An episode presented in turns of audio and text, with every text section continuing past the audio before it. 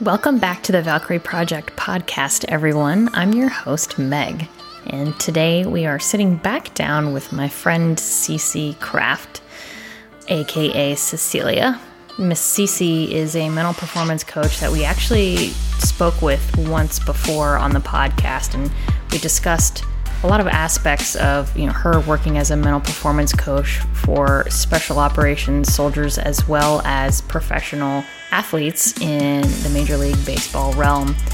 Um, we didn't quite get to talk about all the topics we wanted to regarding performance and particularly how to cage your mentality for performance, especially as people that operate in outlier type situations, outlier in the sense of on the peripheries of society. And I think it's fair to say that most service members kind of live in that realm. And uh, so today we're talking about some techniques that we can use to, as outliers, narrow our performance and our focus and find ways to decrease stress and in- increase bandwidth so that really we can perform at our best. I'm your host, Meg, and this is the Valkyrie Project.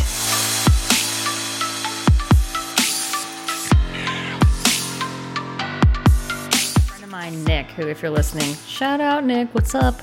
Um, I had actually this this idea is still on the back burner. We haven't done it and or made it happen because COVID and craziness. But um, I had said like let's just you know get on the podcast and jam. Except you know normally I ask people questions, but you pose the questions to me, and let's get into the nitty gritty of not only what this thing is about, but also like um, I guess the more nuanced conversations that often happen around these topics that we operate in. Um, especially in the year 2020 where it's just, just a smorgasbord of narratives and options and really just a, a cacophonous environment of of voices um, bringing it back to why we do what we do. And I, i've always appreciated that um, the the ted talks and writings of simon sinek because of his ability to distill down you know start like the book the title of the book says start with why Right. people want to know what what you're all about, what your brand is representing, and you know what you're providing that the next fitness company is not, or the next you know mental performance company is not. So Yep. Yep. it's a big deal, and we're so I totally want to circle back to that. I even wrote it down and put a star next to it because I want to hear more about All Terrain Project too, for sure. I think it's really exciting. But It's uh, well, it's another COVID impact, but I decided it I was, yeah, not gonna, not gonna sit on it anymore and to start doing something with it. So what I, what I can do right now is the blog, so I'm playing there. But uh, yeah, definitely. Perfect. Yeah, it's it's certainly put us all in a position of like, what can I do with the bandwidth that I have right now to like keep my sanity, but also keep this thing afloat? I totally hear that. Yes. Yes. All right. Yes. Pin is stuck. Pin is stuck in all terrain project. We're gonna circle back, but I like it. To get into the nitty gritty of today, we we spent so much time like chit chatting about just kind of personal experiences and vignettes and like having just I don't know a jam session, if you will, about some of the profiles that we've worked in, but we didn't quite have enough time to get to some of the um, the mental performance points that I think are really just gold. Um, you know, I've had a lot of exposure to folks that do what you do and have often walked away from those engagements and conversations with something incredibly useful for me. Um, and so, you know, I was curious is there a particular place you'd like to start with that conversation, or should we do it like pose a question style? Uh, no, pose a question. Get get me started. I'm, I'm gonna be. All right. Sorry, the rain's got me. No, you're good. I'm gonna no. I'm gonna squeeze this lemon here. Okay, so to get the juices going, we'll we'll put some context behind it, right? We had just had a, a couple words exchanged about like the stress of COVID and you know the stress of essentially having your whole day to day upended. Basically, maybe not so much a new normal, but like an upended routine, right? You're rebuilding your routine um, what are some of the techniques that that you teach or that you coach to help people get through the ankle bitery stress that kind of takes away from focus when it's time to perform It's a good question. Um, so I think the first thing is to recognize that stress comes in like all different forms, right? So there's like physiological stress, like uh, putting stress on your body. It might be the lift that you're doing really perfectly or purposely, where where then you're you know hopefully programming your recovery too. Um, there's mental stress. There's emotional stress, um, and there's even like uh, I think stress always has a negative connotation, but um, maybe if we think about like stress in a workout, that doesn't it, that doesn't have such a negative connotation, right? We purposely stress ourselves to build strength and recover. Uh, we to build strength and grow, but we know recovery is part of that. I think one of the pieces we miss sometimes is cataloging um, mental stress, cognitive stress, emotional stress, um, or even things we do want to put um, energy out to in a positive sense, but is going to take energy. So maybe maybe energy expenditure is even a better way to look at it than stress. Um, so one of the first things I would say is um, to pay attention to what the energy cost is for different things um, and become aware of that. Um, and then in times like this, I would say, okay, what do you want to prioritize and build your day around?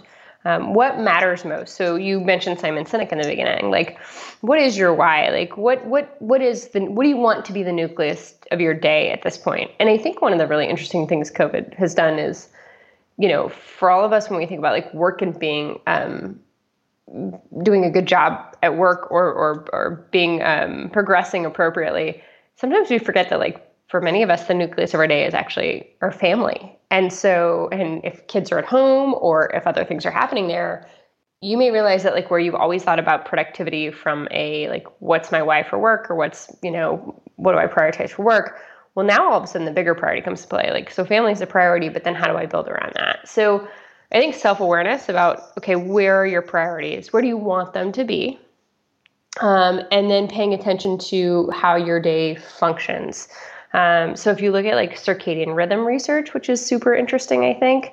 Um, you know, we have kind of this morning alert zone that goes um, about two hours after we've woken up and usually is timed with daylight. So if you wake up at three in the morning, that does not work for you. Um, but like kind of if you give like a rough like nine to 11 or eight to 11 standpoint, um, which is really good for cognitive function. So what can you use within that time? And then you kind of got the 11 to 2 o'clock, right? We think about that as like the lunchtime dip. It's called the postprandial dip. Um, it actually you know, food isn't what causes it. Our, our hormone levels actually drive us into a lower rate. Um, and then from two o'clock on, you've kind of got this um, wake maintenance zone, which is your afternoon, and it comes back up, and that's really actually better for their physiological um, strength and capability. And then around 10 o'clock at night, you hit your biological night, and, and you're not good for much. Um, and so, thinking about your day, thinking about how to build the, your day around those priorities, um, and what what do you want to be able to expend energy on, what's most important for your energy expenditure, and when um, is your best time to do that. Um, and so then how do you prioritize that? I think during really stressful times, like especially as COVID all started, if you know that was stressful for a lot of us in many ways, we're kind of learning that new normal. Um, prioritizing one or two things and letting the small stuff slide off your plate and being forgiving about that is a really big deal. Um, it's kind of like going to a first day of school or first day of a new job. You know, six months from now, that will not be exhausting. But the first week, it's exhausting. So when we're in new situations, figure out what your couple priorities are and really build around those and be present for those and then be forgiving for the rest. And then, you know, we all will build our routines. Um, and we'll be able to be present for more and kind of our endurance, if you will, kind of picks up um, or our stress tolerance picks up. Uh, new things aren't so new anymore and they don't take as much energy. We've figured out the mental shortcuts of them and we can move through a day a little bit more seamlessly. I really like that conservation of energy type of prospect or aspect of it. I think there's a lot of us out there that are kind of type A types or maybe type A is an overly used word and it's probably losing some meaning because we toss it around a lot in certain circles and certain communities. But certainly there is this tendency to labor under the delusion that we can do it all and we can have it all. And I think in some ways that delusion is it's useful in the sense of there's really nothing that can tell you no if if human potential is more or less infinite. You know what I mean? Like right. you you want to have that aspect of shoot for the stars. Like hell yeah, you can have what you want. Yes, you can have what you want. At the same time, that hyper focus on trying to achieve more and more and more just steals so much bandwidth away often like you said from things that we find to be more important and really you can't identify that unless you're taking catalog of things that that steal your time every day and and maybe I'm like not properly caging I heard you say stress cataloging to me that sounds like taking an inventory of like what's pulling away my attention throughout the day and how many of these ankle biters can I decide don't matter. Yep. And the term I use with one of my athletes is um, the the it bucket, but when you actually say it, rhymes. You know. Yes. T- toss it in there. Is it important enough? Is it one of your top three? Get rid of it. Right. Well, and I think so. The dirty secret, I think, is in performance. You can't do it all at once and you have to prioritize. So if you look at like super elite performers, you will find that they have sacrificed what, what most of us are totally unwilling to sacrifice. For some that, that that's family. I mean, for the younger people, it might have been high school proms or dating lives. Um, it, they sacrifice things that most of us don't want to to put more towards um, what it is they want to achieve. And you know, I think back, like you know, my mom definitely told me, like you know, honey, you can you can be anything you want to be. And of course, I've got all these, especially being female, these perceptions of what I want to be in terms of my career, in terms of the kind of home I want to have. I think I should be able to like you know uh, work a full day and be absolutely the best at that. And then i you know i want to get in my exercise and be the best at that. And then i want to come home and i want to make a home cooked meal and i want to be the best at that. And i want to have a clean home and i want to be the best at that. And then i look outside of my garden and i want to be good at that. And it doesn't stop. And so i think there's um, a component of yes you can have it all. Maybe not all at once though. And you might have to think about even um, uh, weirdly you could almost um, say looking at like periodization if you want to do lots of things within a year or over a lifespan there might be periodization. So even appreciation of you know if you have a child that may be where you are right now and and having kind of some grace with letting some of the other pieces take a back burner for a little bit um, before you pick back up. So just knowing that that's an ebb and flow and all things at once it's very i mean jack of all trades master of none right is the phrase. And i think if you want to be excelling at something, you have to be able to be master at that one, and you you have to be able to say no and let go, especially the minutia, but even probably of some substantial kind of medium stuff that's hard to say the the effort for, um, but just doesn't fit the agenda right now. Yeah, I feel like me from five years ago is like nodding her head so hard she might have whiplash. Like, man, you can't be like I couldn't be an officer on active duty trying to be like trying to still be a competitive crossfitter and like also have a marriage and not even having kids yet like just maintaining a household and my pet it yeah, was just yeah.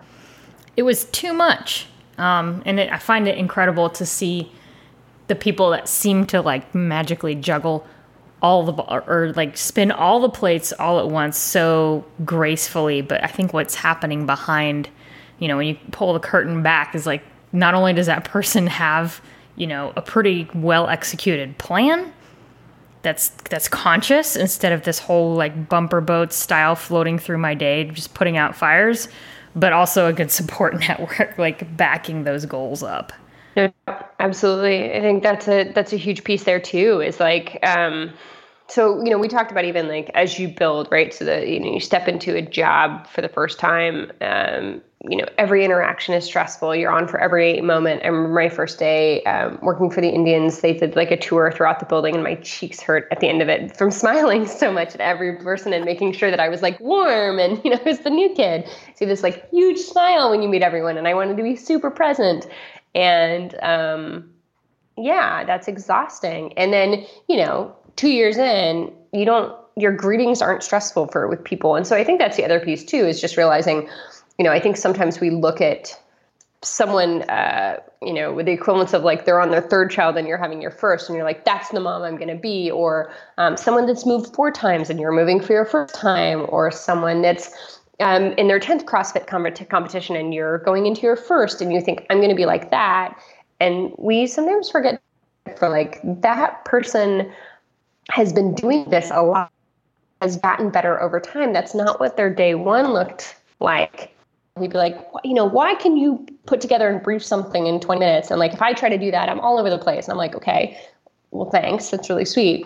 I also have twice as much time at this as you do, right? So like, you know, you're going to be better than I am when you you have as much time in. But to think that you have half as much time and you should be able to do it as well as me, like that's crazy. That that you know that would suggest I hadn't been working ass off for the last however many. Like that's how I'm going to do it. Sometimes forget they put the time in.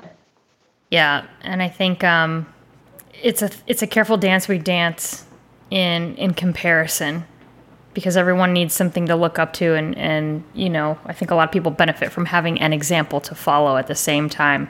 Comparison can be such a thief of joy. And if you don't regularly remind yourself of your own accomplishments and take stock of the reasons that you have to be grateful for why you are where you are right now it's really easy to fall into that trap of why am I not like this other person? And it's funny when you brought that up too. I actually immediately clicked it because you you use the motherhood example, and I clicked over to that. I think it's like a Luvs commercial where it's like baby one, like oh use hand sanitizer before you touch little Jimmy, and by the next one she's like handing the baby to the greasy mechanic, like can you hold this for a second? uh huh. Yeah. Right. Your priorities probably change a little bit too. Um, I feel like anytime I listen to pro athletes, high performers, you know, talk about the difference between their first year or their fifth year mm. competing or doing whatever they do. There's a lot of growth there that isn't always, you know, apparent on the surface. Yeah, and I think sometimes even like we get into the myth of today of like if I've prepared well enough, I'll cover all my bases.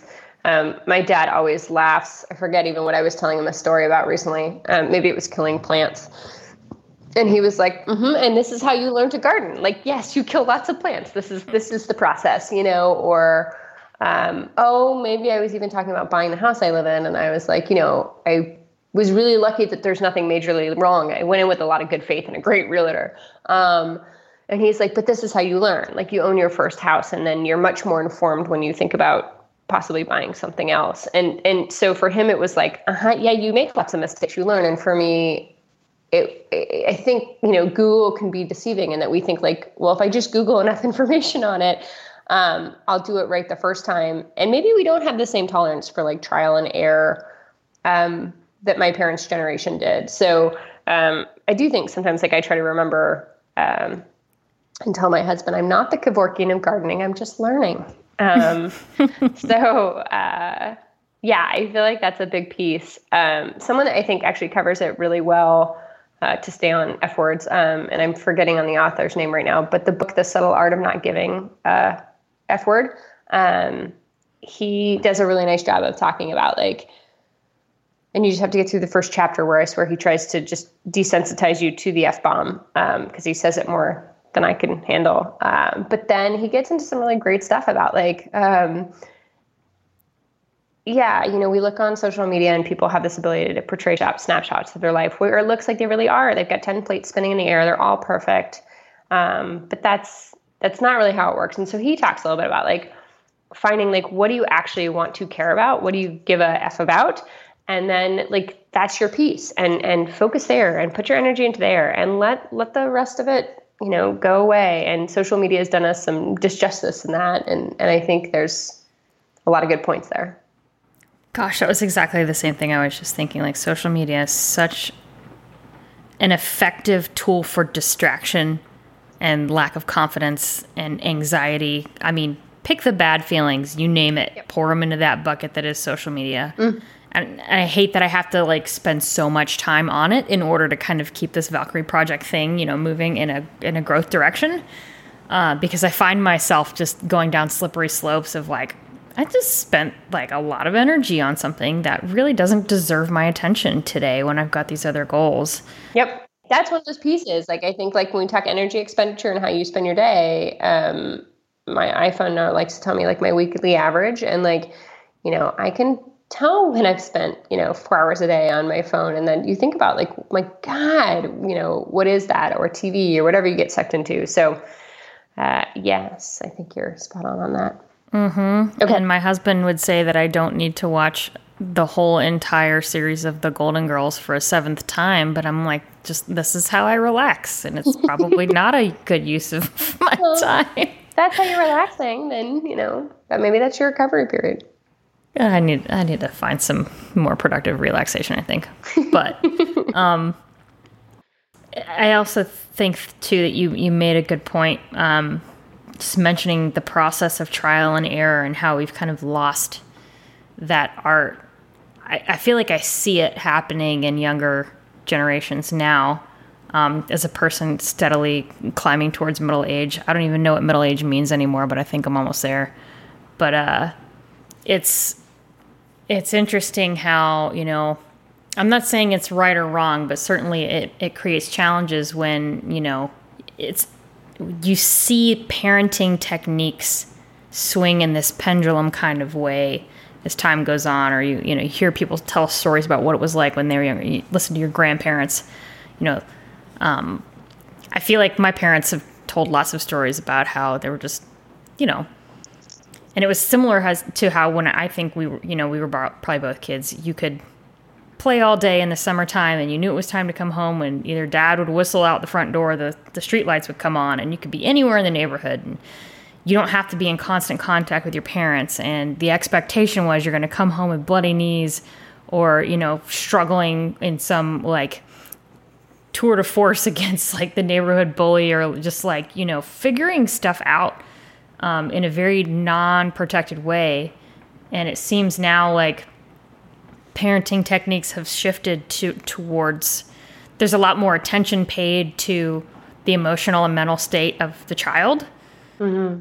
in a way of like i want to like nurture and show love and you know help this tiny human being build some self-confidence and self-esteem but at the same time i think that often can not always does but can create a situation where parents are excessively protecting their kid from those those trial and error type situations.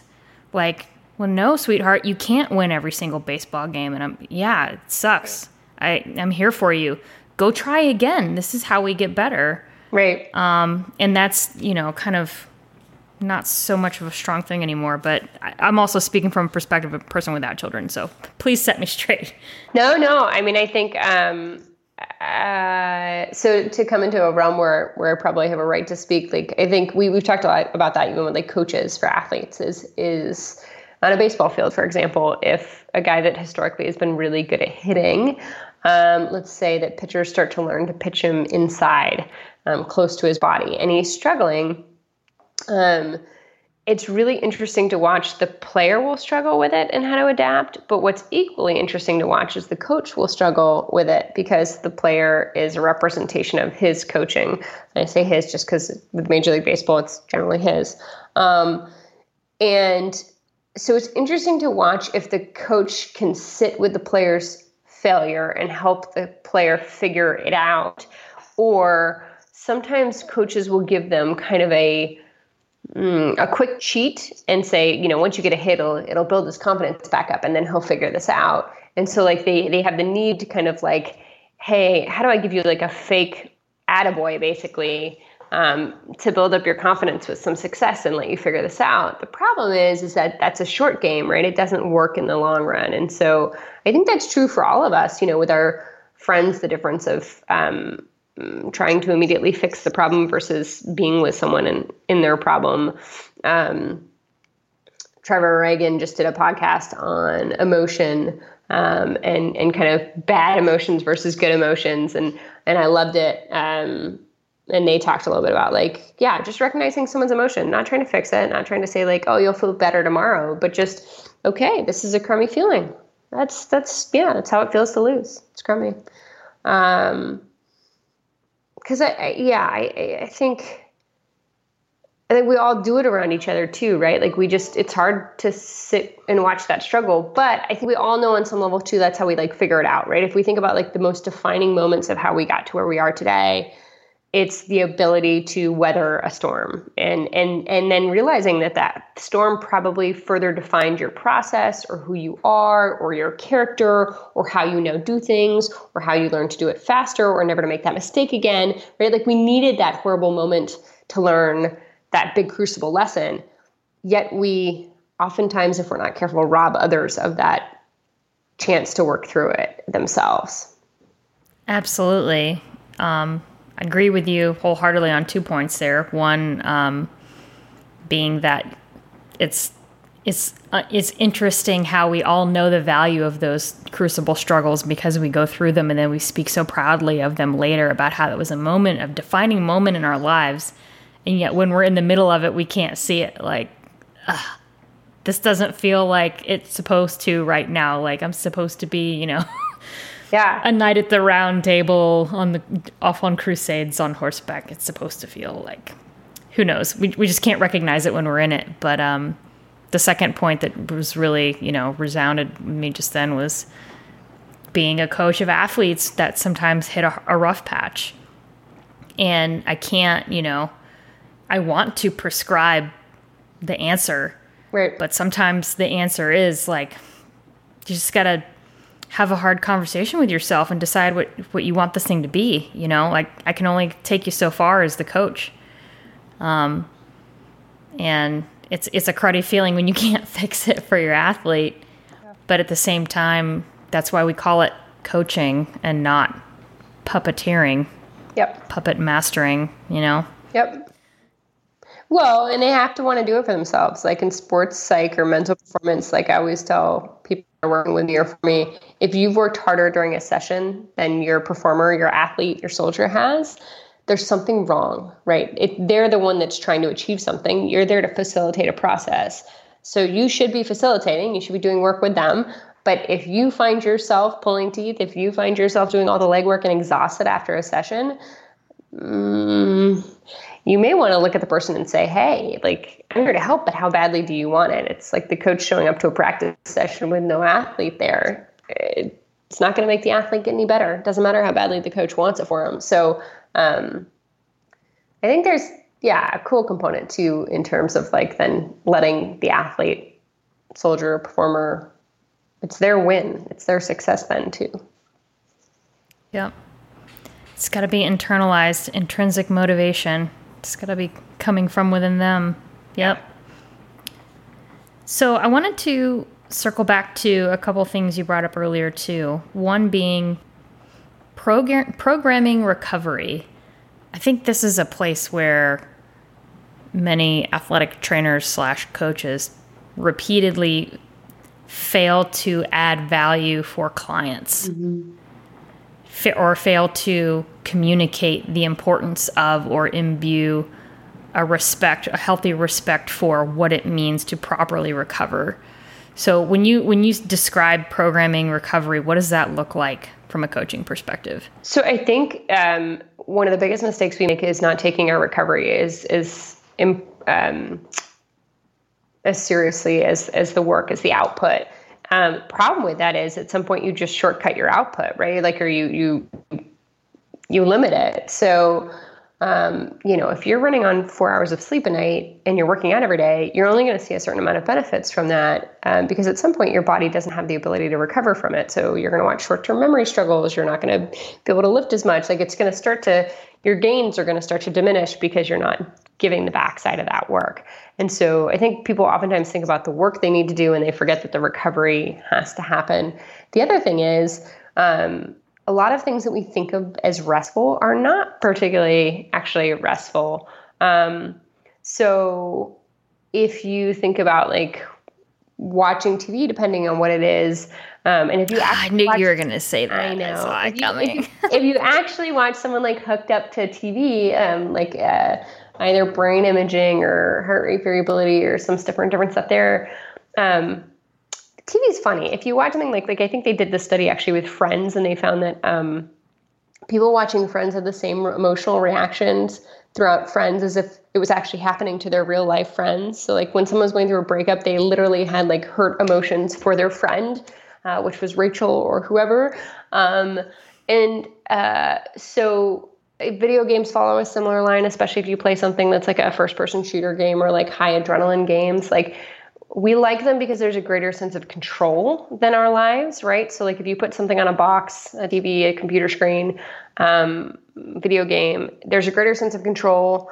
Um, it's not in the real world. You can turn it off when it gets to be too much, but there's still an emotional output to it. And so, um, if you actually look at like what creates a parasympathetic engagement, right? So, like sympathetic fight or flight response, with because you're coming down out of that. Think about a shooter dropping.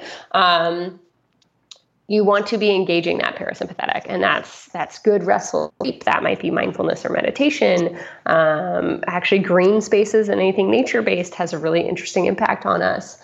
Um, but it's making space for not having stimulus um, which is really hard for us in this day and age. So I was just actually in an interesting discussion with another person that does mental performance, and we were talking about mindfulness and it's become this big buzzword and i was like right what, you know mindfulness is the new sexy thing now because everything we own dings pings vibrates and reminds us of stuff.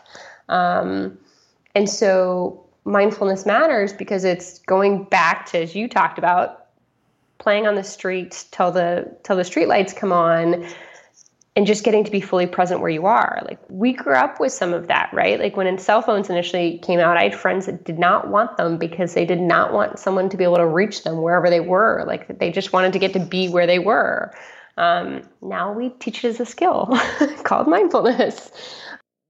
But I, we may even talked about this last time. Like if you've ever sat at a stoplight and looked at your phone because you can't sit 20 seconds with a red light, just being where you are, and you need a stimulus like it probably would tell you that engaging your parasympathetic in some way, shape, or form would be really good. If Shavasana makes you want to crawl out of your skin at the end of a yoga class, then you probably need some work on it. You know, it's that it's um, if you go for a walk and can't do it without listening to a podcast on your ear ear headset, you know, you probably need some work on that. And I find myself there all the time. Same. It's it's hard to escape in in the modern world we live in. So just to cage everybody's understanding, right? We use I've used the word parasympathetic and sympathetic before without really explaining what they mean, but the way I take it to to mean is sympathetic typically implies with the word sympathy at the root there, like a connectivity with something that's happening in the external stimulus. So, like you see something thrilling and your heart rate goes up, or you see right. something stressful, or you experience something, whatever, and and your body is sympathizing with that with that external factor. Whereas parasympathetic is the opposite in the sense of coming inside your own headspace to turn off external stimulus and and bring back to a state of like settled or stasis. And the ways that we do that are mindfulness practices and breathing practices and um, sleep. sleep. Is that yeah. about right? Or yeah. So I mean, your sympathetic would be your like fight or flight engagement. So um, it's your emotional response to the world around you. Um, and and yes, probably at its height, most categorized by like fight or flight. Um, but but if you think about it, like the um, activation of energy would be your sympathetic, um, your deactivation, kind of your shutdown switch that you can relax, um, would be your parasympathetic. Gotcha. And people will stay in sympathetic states. So we're meant to get like, we're meant to have stress in our lives, but we're meant to have small periods of stress, right? So if you think about a workout, like you stress a muscle system for a period of time, that's good. That creates growth. But you don't keep it stressed for days on end. So acute stress, short periods, not chronic, not over days and weeks and months. Um, that's good for your muscle, and that's also what's good for you, right? So we are really good at mobilizing um, for short, stressful events, and they don't tend to harm us in any way. And we're we're that's what we're built for. We're not built to be chronically stressed.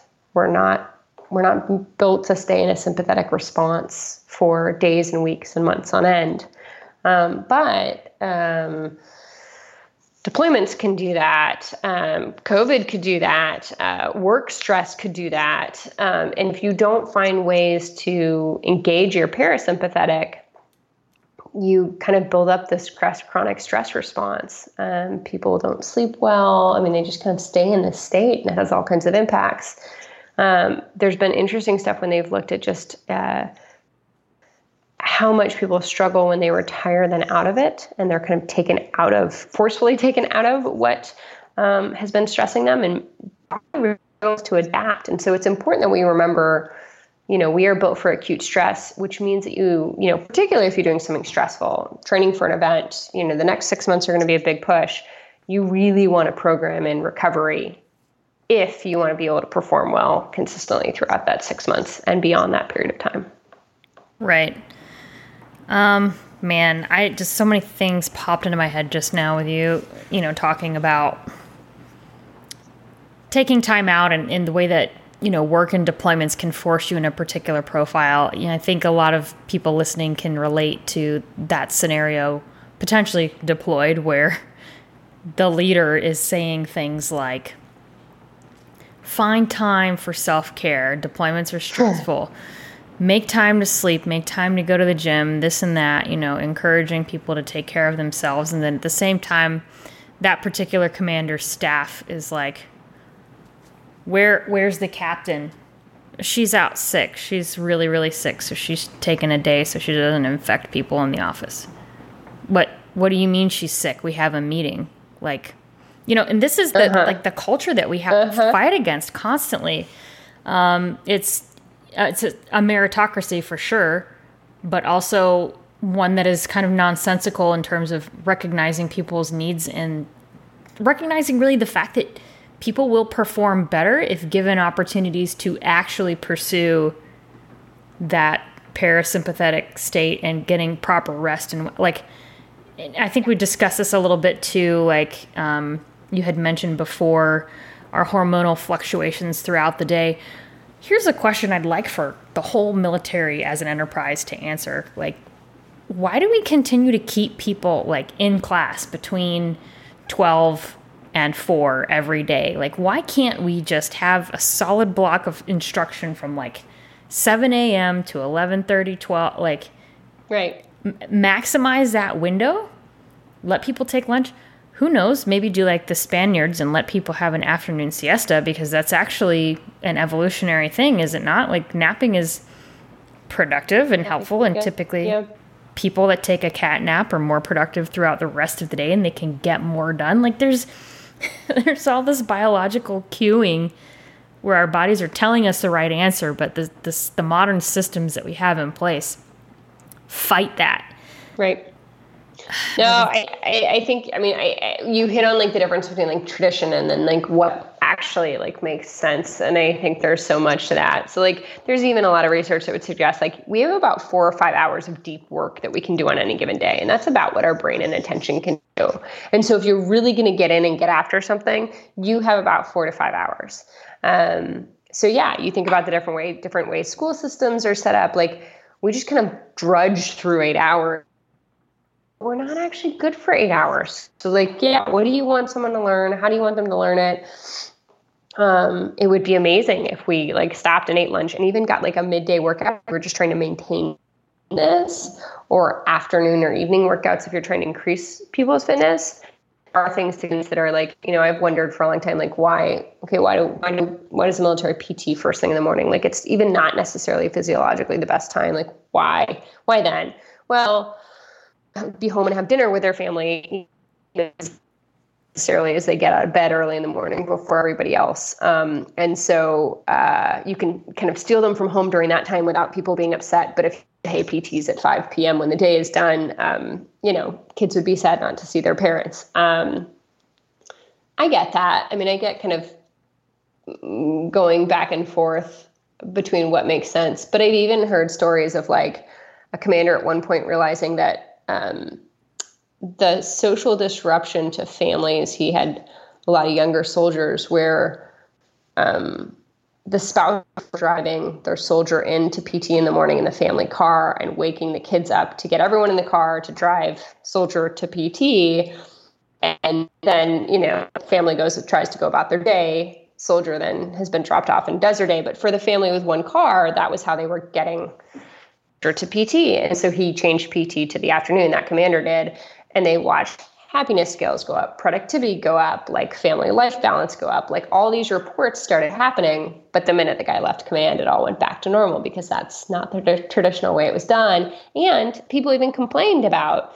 Um, so while they're saying reporting better home lives and the families are happy, happier, they're still saying mm, this is feeling uncomfortable. So playing between tradition and what makes sense, but I do think so, one, if you're ever in power, think about the the performance state you want to set for the people. That's really important, um, and what you want to allow people to make time for. It will butt against your agenda, and I think you have to decide what matters to you the most. The other thing I would say is, you know, for things like mindfulness, um, most of the research says 20 minutes a day, and it doesn't have to be consecutive. So, like even when I was working in spring training, which are just ridiculous days. Um, and you're kind of isolated and away from everyone else for six weeks to two months in Arizona or Florida, um, you know, I would find 10 minutes in the morning, usually after my first client at 5:30 a.m. I would I would do 10 minutes then. I can't tell you what a difference it made for my patience, peace of mind, the way I responded to those around me, and probably my overall like decrease of stress level. Um, and then I would find 10 minutes in the evening, and that's, you know, uh, yeah, that was 10 minutes. I wasn't scrolling through my social media or th- something like that. But it really, it took discipline. It was hard to get into, particularly when I was stressed. When I needed it the most is when I struggled to do it.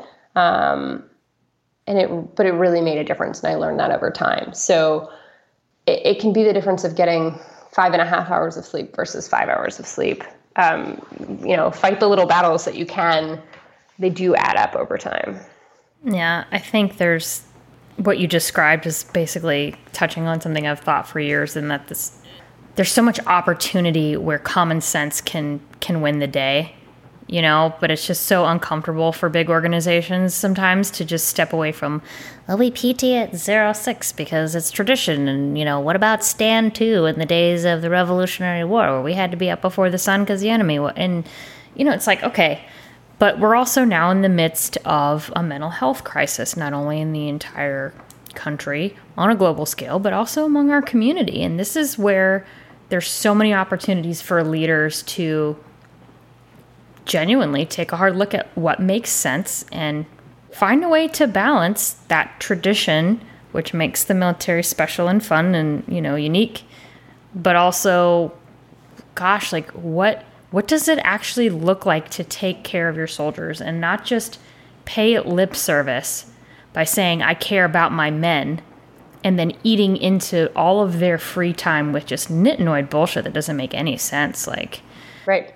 Man, and I, I don't like to be a broken record, but I tell this story a lot because it's just it spoke a lot to me. You know, what is it what message does it send your people when you tell them I care about you and your you know your well-being and your free time and this and that and then you know you're you're calling everybody at 1600 on a friday afternoon for an 1800 meeting while everybody's got their their hand on the on the driver's side door like what are you thinking you know this is not this is not good leadership but man yeah there's a lot of opportunity there's room for improvement and i challenge anyone listening that's in that that finds himself in the privileged position to take care of service members to like take a hard look. And sometimes you have to fight that fight. Sometimes you have to respectfully argue with your leadership to make the right thing happen. It doesn't mean, yeah, of course, you're going to fire me because I, I don't want to make my people exercise at a time of day that's inconvenient. Like, sometimes you got to have that sensible conversation. But um, as far as the mindfulness thing goes, for for those of us who you know have seen that buzzword thrown around and now that i'm off mm-hmm. my soapbox how do we how do we incorporate this how do we incorporate some mindfulness into our day um, i mean there's so many ways to do it and i am by no means an expert on it but i would say um, so in terms of ease of access, I would say Headspace is a phenomenal app. Um, Andy Puddicombe's the voice behind that and the brain behind that, and it, it's it's guided. He'll walk you into it. He's got phenomenal little cartoons that kind of teach you the different components of mindfulness. Um, they're super cute. You can do like three minutes a day and do a free trial. I think it's 12 bucks a month. Um, and, but it has everything from like mindfulness for sleep, mindfulness for stress, mindfulness for test prep, mindfulness for um, like mindfulness while you you wash your hands.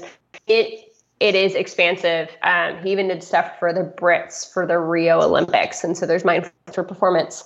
Um, so I like it because he's got just about everything with baseball players. We use that a ton, and I even had like baseball players that would do it with their wives, um, like for like pregnancy recovery, um, which I thought was really cool.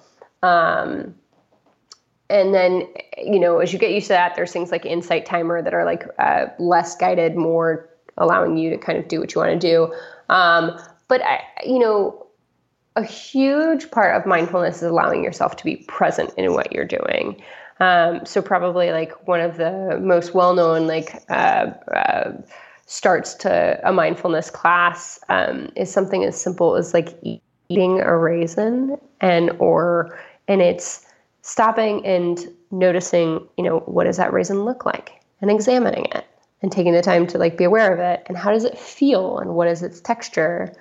And as you put it in your mouth how does it actually taste um, and so you can imagine you can do that with anything. Like we did a mindfulness for hand washing, for the medics um, during covid because everyone's washing their hands so if you think about it you could probably get 20 minutes of mindfulness in just by being mindful while you wash your hands. And really there's a component there about presence. Um, just being present in the moment and actually paying attention to what you're doing and allowing your thoughts to stay on what you're doing. Um, and being able to kind of commit that to that time and, and that task. Um, you can get way more complex than that. Um, so, you know, there's parts of kind of acceptance. I think a big part of um, mindfulness is realizing that you are not your emotions. So like we have a tendency to say stuff like I am pissed, which would mean all of that all of that I am, all of Cici is pissed. Well, no, I am currently feeling pissed, but I am not. I'm just feeling this way. Andy Puddicombe talks about this of like the ability to just notice what the emotions are. So I think his cartoon is like these cars passing and, and having all these emotions written on them. And he's the little character, the little cartoon is sitting on the side of the road. And it's like, hey, knowing you have all these emotions. You can watch them pass. Um, emotions are temporary. Our tendency is to want to like run out in the middle of the road and direct cra- traffic. And his point is, you know, with emotions, you don't you don't always need to do that. Um, sometimes you can just notice the emotions and, and watch them pass. So, you know, instead of I am pissed and that is all of I, that what I am right now, I'm feeling pissed right now, knowing that that will change, will pass, will evolve over time and that I can feel that without that guiding everything that I am in that moment is a big part of mindfulness too. It sounds like acknowledging a feeling and then letting it pass gives you a lot more options. Yes. I don't yeah. have to choose anger for the next two hours. I can let it go right now and continue doing other things that are more important. Yes. Or, or I may know I'm going to sit with anger even for the next two hours because this is a big deal. And yet, um, every action I make doesn't have to be about that. In fact, my actions might not even show anger or show frustration. Um, but I may sit with that emotion. It may exist, but it doesn't have to determine my responses, my behavior. Yeah. I think it gives you a lot more choices and it gives you a lot more control over the outcome as opposed to just falling into a state of constant victimhood based on your emotions. And, you know, I've yeah. occasionally been that person and seen other people live that life, and it's exhausting. Like, it is not fun to feel like your emotions are just dictating every aspect of your life by any means. Well, in a, in a weird way, I don't mean to belittle anything. A little child doesn't have that space. They are their emotions and so when they're happy, they're happy, and when they're upset, they're upset. And you can watch children like switch, you know, um, how they feel within minutes. Um, and that is of being at age. As, as you get older, you hope the kind of the the space between stimulus and response you have what that response will be. Um, and so I think there's a piece there too of if you find yourself saying, well, that's how I felt, so that's what I did, it's probably that moment of like, but you don't have to be a slave to that. You're not you're not two, you're not three. You you actually can feel a way and hold that feeling and then choose how you respond. So in the, in the broader conversation of presence, then, um, you know, acknowledging that we have options when it comes to you know what emotions we're going to engage or, or not, more so than others. What what is the importance of presence? We talked a little bit about you know kind of mm. what it is, but why does it matter to to have that? So um, I draw a goofy stick figure drawing to kind of explain this one. Um, so I to draw a um, stick figure, just normal guy, and you can kind of imagine your stick figure. Um, but I'll draw him with no head to start. And then I'll draw the head behind the stick figure, nice little circle behind him. And I'll say, okay, that's when your head is in the past and your body is in the present. How well are you performing? When you have no head. And people will say, oh, okay, not really well. I'm like, great, right. So when our thoughts are in the past and our bodies in our present, we don't do well. Okay, and then I'll draw the head, head of the body. And I'll say, okay, when your thoughts are on outcomes in the future, but your body's still in the present, how well do we perform? Not very well, right? Okay, so the head has to be present on the body to perform. And so I think that that's one of the big pieces is when we're not fully present, it's very hard to do anything well.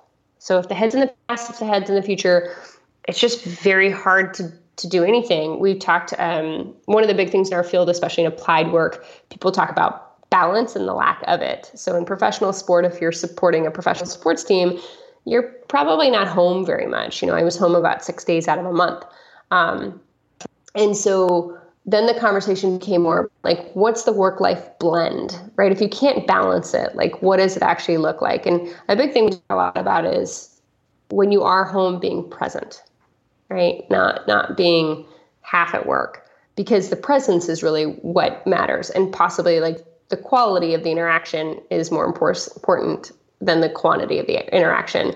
So if you tuck your kids in every night to bed but you're half on your phone while you're doing it is that really more valuable than being fully present when you're with them? I don't know, half as much of the time. Um, you could argue it any way, but I would say that um, presence is a huge deal just in terms of your ability to fully engage with people, with yeah, work, and, with performance. Right.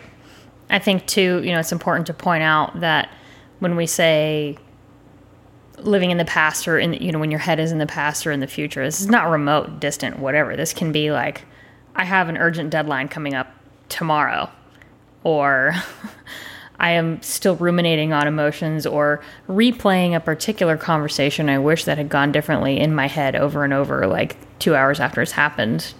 This can be you know immediate past or future but it still is in some ways kind of being an energy vampire and draining away you know the bandwidth that could be applied to being in the here and now, um, which to me seems also like a place of it's real it's real purity and it's the most real real that you have access to you know the most real reality yeah. you have access to because the past is done and over with and there's nothing you can do and the future is unknowable and all we really have is right here and right now if you think about you know drive to work that you've been on where you realize that you don't recall any of your drive to work. And you literally operated heavy machinery to get to work driving your car but you weren't present for any of it.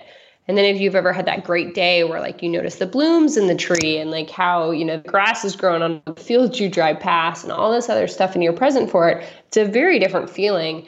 Um, you know i even if I'm not careful in a room, if I'm, I, I, will try to listen to multiple conversations instead of being fully present in the one I'm in and I'm interacting with the person. Stop myself, like this is the conversation I'm choosing to have. So be present. Stop trying to listen to the two other conversations occurring. Right. Uh, distractions. it's uh it's a challenge. yeah, well, but I think it you know it goes back to two like we've got all these stimulus your phone dinging and it's not rude anymore to check the text quickly when you're talking to somebody or your watch goes off or your email goes off you know. This is normal in our society. So mm-hmm. present is less and less common. Yep you couldn't be more right. So we've i think we've uh, covered pretty well you know mindfulness as a technique and you know, cataloging our stress and making sure that we're taking just as much time to focus on recovery as we are doing the actual work.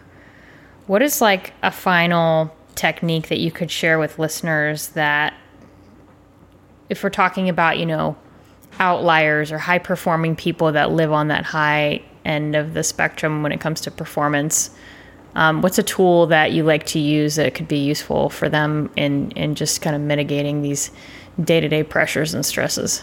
Hmm. So I, I, I, guess I go twofold. Like on the on the energy expenditure side, I would say find something in your day that makes you a little bit uncomfortable and commit to doing that um, whether that's you know a last rep in your workout or a conversation with someone or giving candid feedback um, you know we get better with discomfort the more experience we have. We get better at learning the more often we put ourselves in learning environments. So seek that out every day. Um, on the recovery side make 10 minutes for yourself where you fully commit to being present. And if that's reading a bedtime story or if that's 10 minutes of headspace, or if that's on your run, doing it without headphones and just fully being present in your body on your run, you can do that. Or if it's washing your hands, you can do that any way you want, but um, give yourself 10 minutes to just be present. I like that advice. I'm going to try this. Try it more often, I should say. Some days it's hit and miss. Yeah, I had a scout once that said he was struggling to do 10 minutes a day. And so we decided that he would do three, which actually on Headspace you can set it for three minutes, which feels like nothing. And I said, look, I'd rather have you be consistent at three minutes than hit or miss on 10. And that he he's picked phenomenal practice. Now he's really good at it. But for months he just did three minutes because it was really hard to make an excuse for three minutes. Um, Whereas it was much easier to make an excuse for 10. So I guess I would also caveat that by saying if you won't give yourself 10 minutes, give yourself two. It's good advice. Yeah, I'm so busy. yeah. I'm just so busy. Yeah. To take that extra time for myself, for my mental health. Well, gosh. It's hard. But at some time, at some point, you are less productive and taking more time on stuff because you're not in a performance state. So give yourself two minutes to get in a better performance state, or ideally 10 or 20, um, and your productivity will go up. I believe it, and I've seen that. I've seen that be true in the gym in particular, especially after a really fatiguing day when, you know, I have to make myself go train because it's just, you know, trying to grease the wheel of that habit. Yeah. Um, taking a couple minutes to myself in my car to actually have some presence of mind and, and think about my intent for the workout and what I want to walk away with, and maybe taking a minute or two to recite in my head a list of all the things that I'm grateful for. That that small little rep helps me get in a good headspace to focus the workout instead of you know those sessions in the gym where you just feel like you're kind of floating through the work yes. with a, a mild degree of discomfort and annoyance bubbling below the surface at all times. Absolutely. Yes, that's awesome. Great description. Yeah, just like mildly annoyed that I chose to be here, but it doesn't yeah. have to be that way. Yeah. Reflecting on the thoughts from the day and probably not at all present in your workout. Um, mm-hmm. Yeah, hard. Gosh, I'm a chronic, chronic conversation replayer. I should have said this. I wish I said that. Uh-huh. Such a waste of headspace in the gym. Well, hindsight's twenty twenty too, right? And then you walk out of your mm-hmm. lift and you're like, man, you know, I thought I could have pulled more weight today, or I thought I, you know, I didn't have a great workout. So now a bad day has also become a bad workout. Whereas if you're able to kind of breathe and let go of the day and be present for your lift. Maybe a bad day was a bad day, but your workout was a great workout. Absolutely. That's, that's how you turn it around, guys. Put some work into it, put some practice into it. Uh, before we go, I would like to hear, or I'd love if you wouldn't mind explaining a little bit more, just for myself and for the listeners, about um, All Terrain Project and what you're up to with yeah, that. so um, All Terrain Project was born out of kind of my initial work around the military um, and then moving into baseball and realizing um, realizing that a lot of times high performers haven't had a lot of time to create self awareness in a safe space for themselves. Um, and I, I, guess I don't mean like the classic safe space, but like um, they have been kind of cataloged as this great performer for a long period of time, whether that's you know they're signing autographs or they're you know the media follows them or whatever. Um, and and then when they struggle, they really don't know who they are outside of their sport or their performance state. Um, and so we working with the military realized like land navigation actually was this wonderful exercise um, where you're alone in the woods and you have to navigate using pretty simple tools and simple skills map compass protractor at a basic level and so the all terrain project is a week long um, experience and uh, it uses land nav um, so probably not the greatest program for a really experienced soldier but the idea is basically we spend a week and we kind of talk about a mental concept every day and then people come in and they learn how to do use a map compass protractor um, pace counts you know shoot azimuths and by day day one they learn map, map compass protractor by day two we're in the woods doing a group walk and then day three day four day five they're on their own um, and they're navigating how to get from point a's to point a, point b's um, alone and so you know, you, you naturally in land navigation uh, question yourself. There's lots of self talk that occurs. There's confidence moments. You know, I think I think this is this is where I was. I think this was my azimuth. I think I feel good about this. Um, shoot, I didn't think I was going to see that terrain feature. Um, and then there's decisions you make. You know, do I try to go back and and check that I'm, you know, start from my start point again? Do I keep moving forward with this? Uh, do I want to sit down and cry in this moment? Um, but it kind of a, was a chance for performers to deal with themselves outside of possibly their sport or whatever, or the boardroom or whatever their performance state was, and to really learn about how they learn, what they do when they meet challenges, uh, what they do when they get lost and have failure moments, hypothetically and and in, in, in real life in the woods, um, and how they address that and what their performance habits were. Um, we got to pilot pilot it uh, with six minor league guys a couple years ago, and it was pretty phenomenal to watch. Uh, that the same things that they would do on a baseball field showed up in the middle of the woods. Um, and it gave us a way to talk about them that wasn't so personal, wasn't you know tied to their livelihood. It was instead, who cares if they're good at land navigation? Um, so if you go on um, allterrainproject.com, um, you can kind of read about it. But then there's also a blog that I've uh, been doing, which is I try to keep it quick. Everything's kind of under five minutes for the most part, um, and it's it's that mental side. It's the performance piece, the mental performance piece of um, of performing, and kind of different thoughts to consider as you consider um, what makes people outliers, what makes them phenomenal at performing. Um, and so, really, the blog's what I've been able to work on during this time. Um, hoping we can run a week of it in November, but who knows? Uh, given travel and COVID, I certainly want to keep everyone healthy and safe. Um, but uh, that's the idea behind it.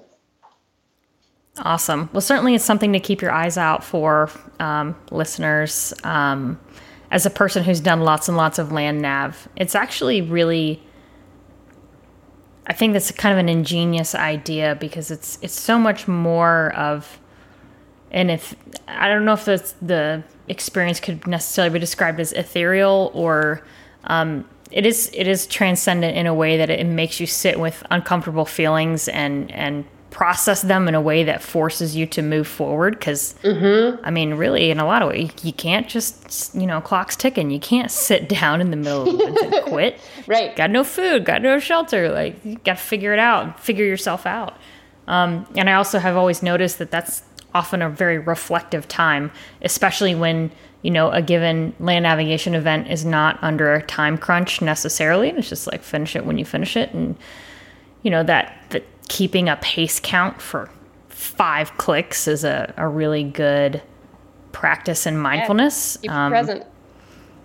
I actually kept that technique in every single ruck march I ever did after spending a lot of time as an ROTC cadet doing land nav. Like, I have found that I hate to let my mind wander for four hours straight on a march. So, my typical technique is to count my pace the whole entire time because it keeps me on task and keeps me from thinking of negative things in the past or stressing about how much time is left in the march. I just I have a task and it and it keeps me moving forward.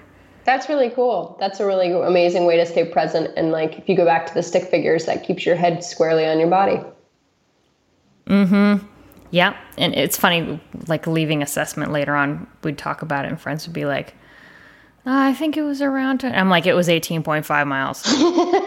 like, how do you know? I counted the whole thing. And granted, my stride might have gotten shorter because I was tired, but I'm telling you, it was 18.5. That's awesome. That's absolutely awesome. Yeah. yeah. And I like, I mean, land nav too, you know, if you find, if you're going from point A to point B and you find point B, I mean, that's such an amazing moment. You know, it feels so good from point B to point C. And so, you know, unlike in life, sometimes when we arrive, we don't totally know we've gotten there. Land nav is kind of, you know, hey, if you work through the process, uh, success is very tangible. Oh yeah, and just it's it's such a good confidence builder, not only in arriving at the point that you were trying to find, but knowing that you can rely on your own yes. basic skill set to get out of the woods, literally and figuratively. Yes yeah without any help. Exactly. Without the help of a cell phone or another person or any outside emotional support besides yourself. Yeah it's it's a really cool thing. I hope all you listeners go check it out. Um, allterrainproject.com you said right? Yep. That's it. Awesome. Very cool. Well, I have to say thank you so much for being on the show again. I think that these pointers are definitely you know, small jumping off points that listeners can kind of toy with a little on their free time, but also go digging into the research a little more on their own because certainly there's so much material out there designed to help humans perform better. But um, I think the topics we covered today are just some of the really, really key basics that we often fail on in the military, and I think it'll be um, value added to explore those things a little more on an individual level for listeners. So. Thank you so much for spending time with me on this here rainy evening. Thank you. It's so much fun to get to talk with you. And um, yeah, I appreciate it. If I can help in any way with anything else, uh, please let me know. But yeah, this is always so much fun to dig into with you. And as always, we want to hear from you. Reach out to us at ValkyrieProjectUS.com to send ideas, shout outs, personal testimonies, or stories you'd like to share. We are also on Facebook and Instagram as Valkyrie Project US so be sure to like and follow those pages to stay up to date. Do today what others won't. Do tomorrow what others can't. Thanks for listening.